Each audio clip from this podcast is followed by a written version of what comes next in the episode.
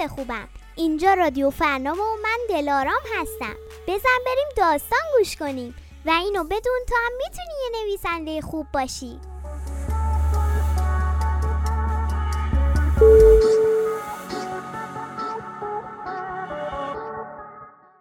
این داستان خرس کوهستان.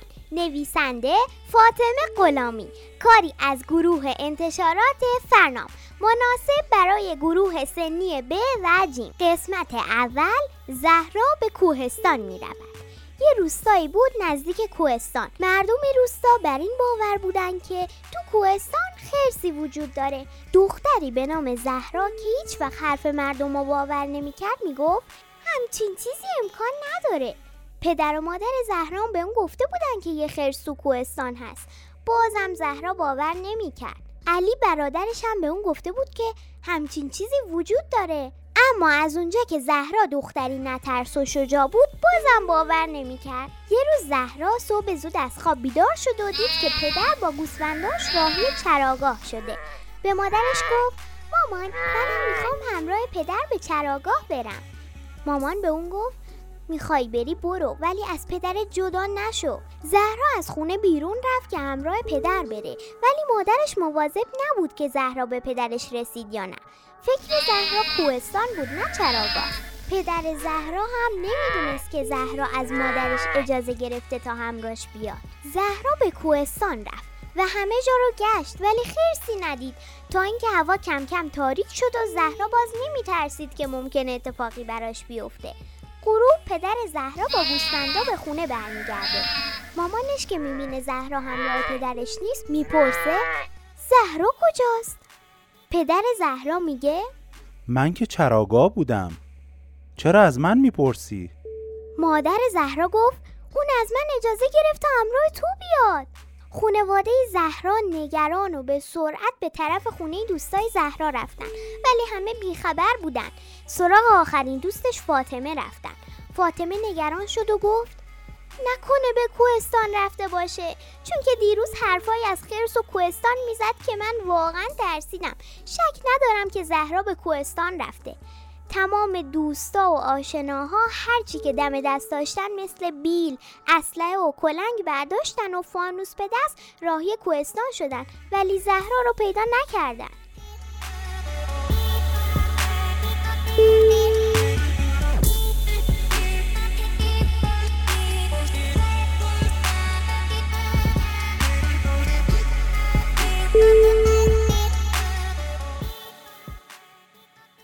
قسمت دوم زهرا و خرس. غروب شده بود. زهرا موقعی برگشتن به خونه با خرس روبرو شد. سلامی به خرس کرد و به آرومی گفت تو خرسی؟ خرس تعجب کرد و گفت چه دختر شجاعی. تو با خرس روبرو شدی سلامم می‌کنی؟ زهرا گفت من امروز اومدم که تو رو ببینم. خرس از زهرا خوشش اومد و گفت حالا که تو اینجا اومدی بهتره بریم خونه من کمی استراحت کنی و حرف بزنیم. بعد من تو رو تا هر جا که دوست داری می‌برم. زهرا هم قبول کرد و به همراه خرس رفت. زهرا مدتی نشست و صحبت کردن و به خرس گفت حالا که با هم دوست شدیم یه مقداری از راه رو همراهیم کن. می‌خوام به خونه برگردم وگرنه نگرانم میشن. خرس کمی به فکر فرو رفت و گفت من از تو خوشم اومده و نمی‌ذارم بری. زهرا گفت تو به من قول دادی. خرس گفت من تو رو فریب دادم. خرس زهرا رو توی قار زندونی کرد و با یه سنگ بزرگ در قار رو بست که هیچکس قادر نبود سنگ و برداره. سالها گذشت و گذشت و گذشت و هیچکس زهرا رو پیدا نکرد. پدر و مادر زهرا از قصه دخترشون پیر شدن. تا اینکه یه روز برادر زهرا گوسفندا رو به کوهستان برد. نزدیک جایی که زهرا زندانی بود یه گوسفندی به سمت قار رفت. زهرا از سوراخ قار نگاهی کرد. دید گوسفندی نزدیک قار شده. زهرا سریع مش خورما برداشت و از سوراخ قار برای گوسفند بود تا بتونه گردن بند خودش رو به گردن گوسفند بندازه.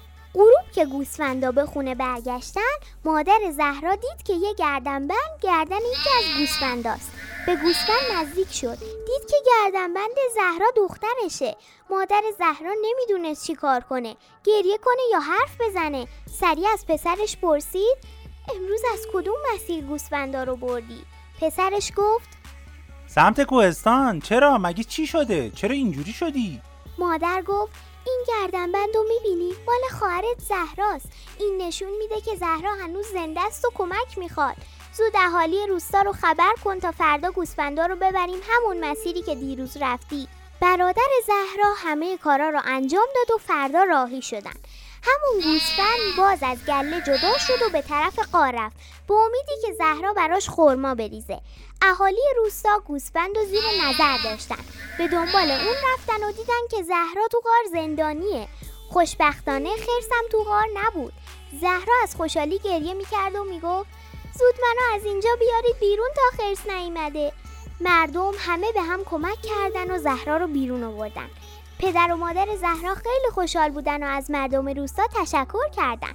بعد از چند دقیقه زهرا به مردم گفت واقعا ازتون ممنونم. کاش به حرف مادرم گوش می‌دادم و تنهایی به کوهستان نمی‌رفتم.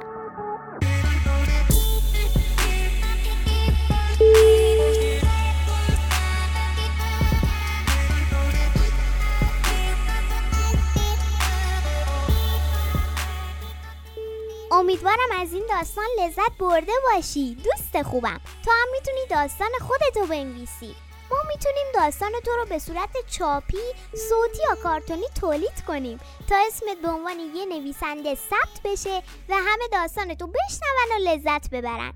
پس زود دست به کار شو. داستان تو از طریق این اینستاگرام، واتساپ و تلگرام برای انتشارات فرنام ارسال کن. ادساین فرنام کودک. تلفن تماس 0937 502 1757 و اینو بدون کسی که یه کتاب داره هیچ وقت تنها نیست.